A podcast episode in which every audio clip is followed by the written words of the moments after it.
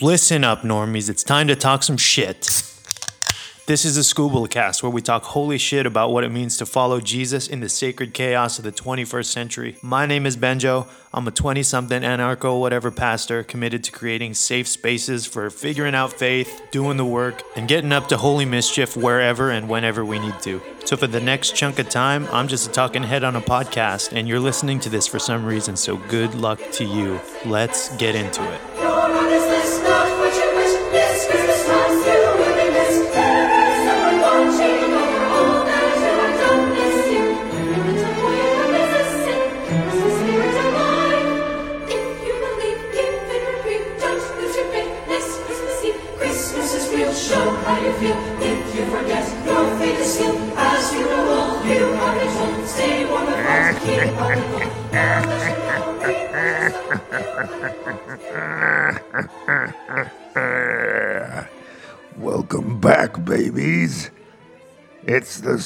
Cast. Um, yeah. The I don't know, dude. Uh, but I'm back. I'm back. I have my espresso here, my little uh, sippy. And I have some nuts. I'm gonna eat a little little hazelnut here.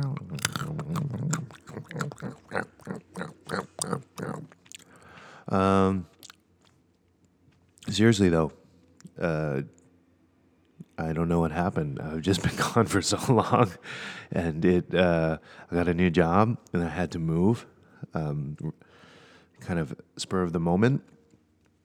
And the new job didn't replace any of my old jobs; it just added to my existing jobs. And I'm on the cusp of getting a new job right now, but I'm settled in my space. So for a time, you know, um, darkness took me, and I strayed out of thought and time, and stars wheeled overhead, and every day was as long as a life age of the earth. But it was not the end. I felt light in me again. Sorry, I was clicking my pen, and I realized you could fucking hear that shit. Um, anyway, I'm back, and it's just in time for Advent. Uh, and Krampus let me have my uh, recording set up again, and it's actually better than it was before. So I probably will be back more consistently. Um, but Krampus let me back into the earth because he took me to hell, and it was good, and I loved it there because all my friends were in hell, and uh, we had little chocolate every night, and we uh, read uh, the Bible because. Um, I don't believe in hell like that. so it's all a joke anyway. Uh, uh, but it was a really good time down there. Well, I'm not gonna brag about it, but I did enjoy my time like little vacation to Cabo, and I'm happy to be back and recording this rancid ass fucking podcast for you fucking content piggies who just are like, well, please, man, where's the podcast? Please come back. I've had a long time since I've heard your dang flabbit podcast. And I guess I'm just in a fucking voicey mood today. I don't know. I don't know why I'm doing any of that, but um, uh, did you know? This is a tangent, but did you know that I recorded a whole episode where I pretended to be a hobbit and an elf in the same podcast, and I never released it. I'm recording over it right now, so fuck you guys. I was speaking Elvish. Um, uh, uh, Sindarin, to be uh, uh, accurate, more more accurate. But uh, I know last year I did the Adventist cast, and they were really encouraging. I think, and they encouraged us to think of things differently. Um, uh, uh, especially our theology of Christmas and of Advent, and uh, now I'm in a very different place in my life to where I mean it's just a year ago, but uh, my life looks completely different than it did then, and uh, I think the Adventist cast can be no more, and it must be the Krampus cast. Uh, because uh, I've just been talking with a lot more of my. Uh, I've had a lot more time to, you know, things in the world have shifted where people are more open and more out and about. Um, and uh, I mean, maybe that's changing now, but uh, I've just had a lot more time to talk with people who I haven't seen in years um, outside of the internet. And so this is going to be, it's not the first Sunday of Advent, um, but it will be the first Sunday of the Krampus cast. I mean, it's not even fucking Sunday, but um, I'm going to see if I can try to put out every week just a little bit of reflection on one of the lectionary texts, just like I did last year. Um, and this one is actually this actual chat that we're going to have right now has was inspired by conversation that I had with a, a friend of mine who is a fellow follower of Christ, but also a Maoist, uh, with me who who's actually been so influential in my life in the way that I think about faith and politics and uh, what it means to be a pastor in this day and age, but as an extension, what it means to be a, a good citizen of the world if you happen to be in a religious tradition. So, uh, the bonus is that I'm going to do this past Sunday of Advent and I'm going to do the one that's coming. So, it's a two for uh, Krampus guest. Uh, he's so generous. Krampus is the most, gen- he's more generous than St. Nick. So, uh, that's canon. All right, so we'll get started in a sec here. oh, fuck, I forgot to stop recording.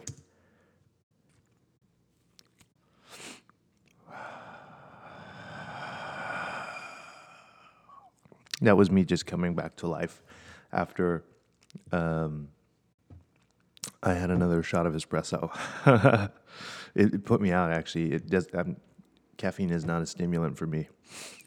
It's um an aphrodisiac. Th- That was a bad joke. I won't say that again. Um, I'm eating these nuts again. But God, why do you fucking listen to this shit?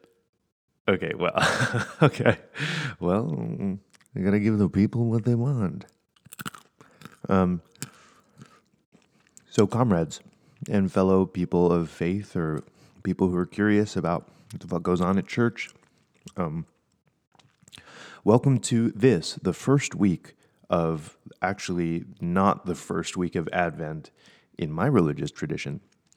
And if you don't know anything about Advent, we light a candle, well, many in the various flavors of my tradition, light a candle for each week of Advent um, which is just a small gesture to remember the big themes of the season.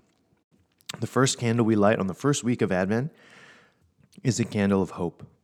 So I wrote this short ref- reflection uh, to encourage you, or I don't know, the person important to you, and you won't lean into it, but they will, um, to encourage you or that person to lean into the Advent season. I think it's such a, an important time for people who belong to this tradition, um, but to, to look at it really um, plainly and poignantly.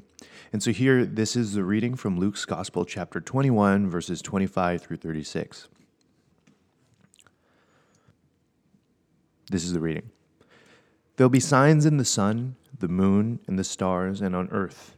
The stress among nations confused by the roaring of the sea and the waves. People will faint from fear and foreboding of what is coming upon the world, for the powers of heaven will be shaken. Then they will see the Son of Man coming in a cloud of power and great glory. Now, when these things begin to take place, stand up and raise your heads, because your redemption is drawing near.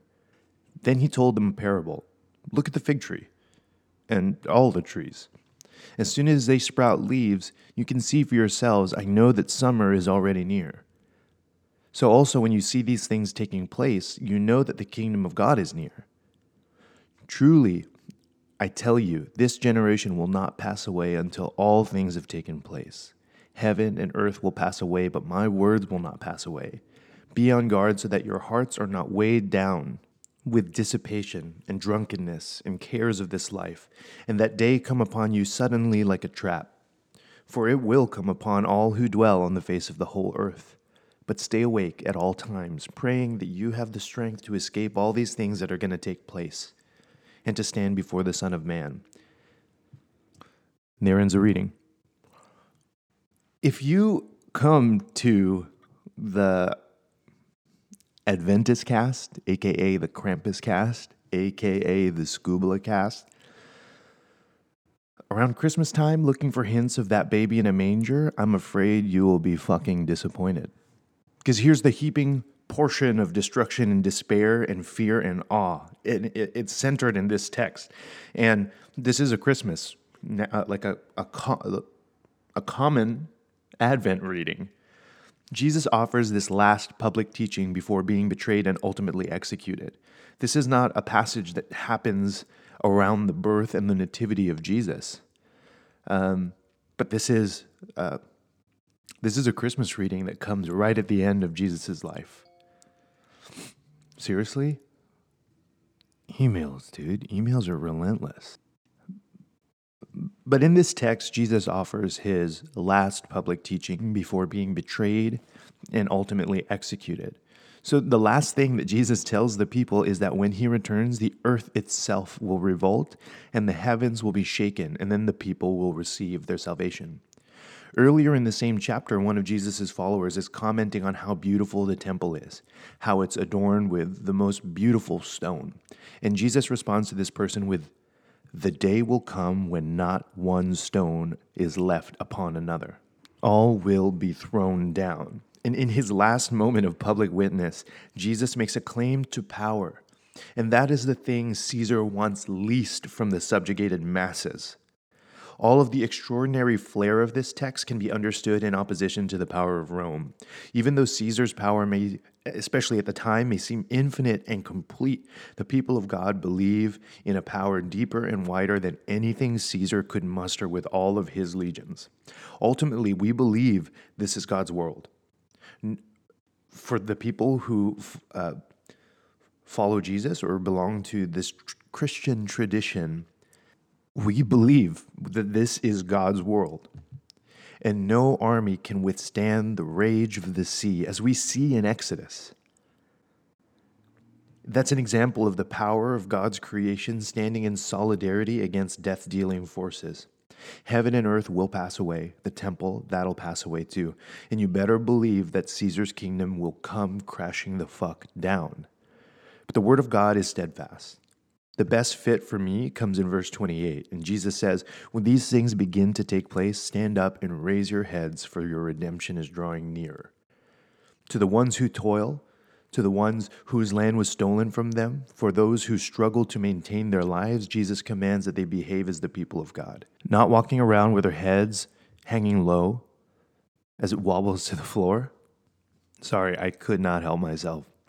But not walking around with our heads hanging low, but as a people who know to whom they belong and where the power really lies. Let's recall the people of the Republic of Upper Volta in West Africa. If you don't know who they are, pause, quick Google. Unpause, welcome back. You know who the Republic of Upper Volta is, and now this will make sense. But the Republic of Upper Volta forced out the French colonizers in the early 1980s, and they reclaimed the land beneath and the resources that existed beneath their lands. Not only was it necessary to reject the influence and the presence of the French, but a rejection was required of the ways in which people had been conditioned to think about themselves and their place in this world. Thomas Sankara is credited for changing the name of the country to Burkina Faso, meaning roughly land of upright people. Of course, this name change did not undo the damage done by the colonizer. There were still very complicated problems that people had to face both politically and economically. This work could not be adequately undertaken while the people understood themselves as powerless before global markets and incapable of shaping their destinies and their world. But people who are upright, on the other hand, are dangerous as fuck. People who are upright cannot be intimidated into accepting their subordination. So let us no longer neglect the revolutionary necessity of forming an upright people with a sense of dignity. The primary task of our work is to break the hold that the capitalists, the bosses, the landlords, and politicians have on the masses. The people must come to see themselves not as feeble, but as powerful, not as insignificant, but as the very makers of history. Friends of Skubala Paul, of Krampus, of Jesus, it is time for us to read the signs of the times. The capitalist system of production has created ecological catastrophe. If you read any climate report, the seas are raging. The seas will rage. An earthquake against this power. Our redemption is drawing near as the people who live on the underside of Caesar's world increasingly refuse to be fucking crushed beneath his feet. As you see these signs beginning to take place, you know that summer is near. Even so, you know that the kingdom of God is near. So stand up and lift your heads. Happy Krampusnacht to all who observe. Burn Babylon down.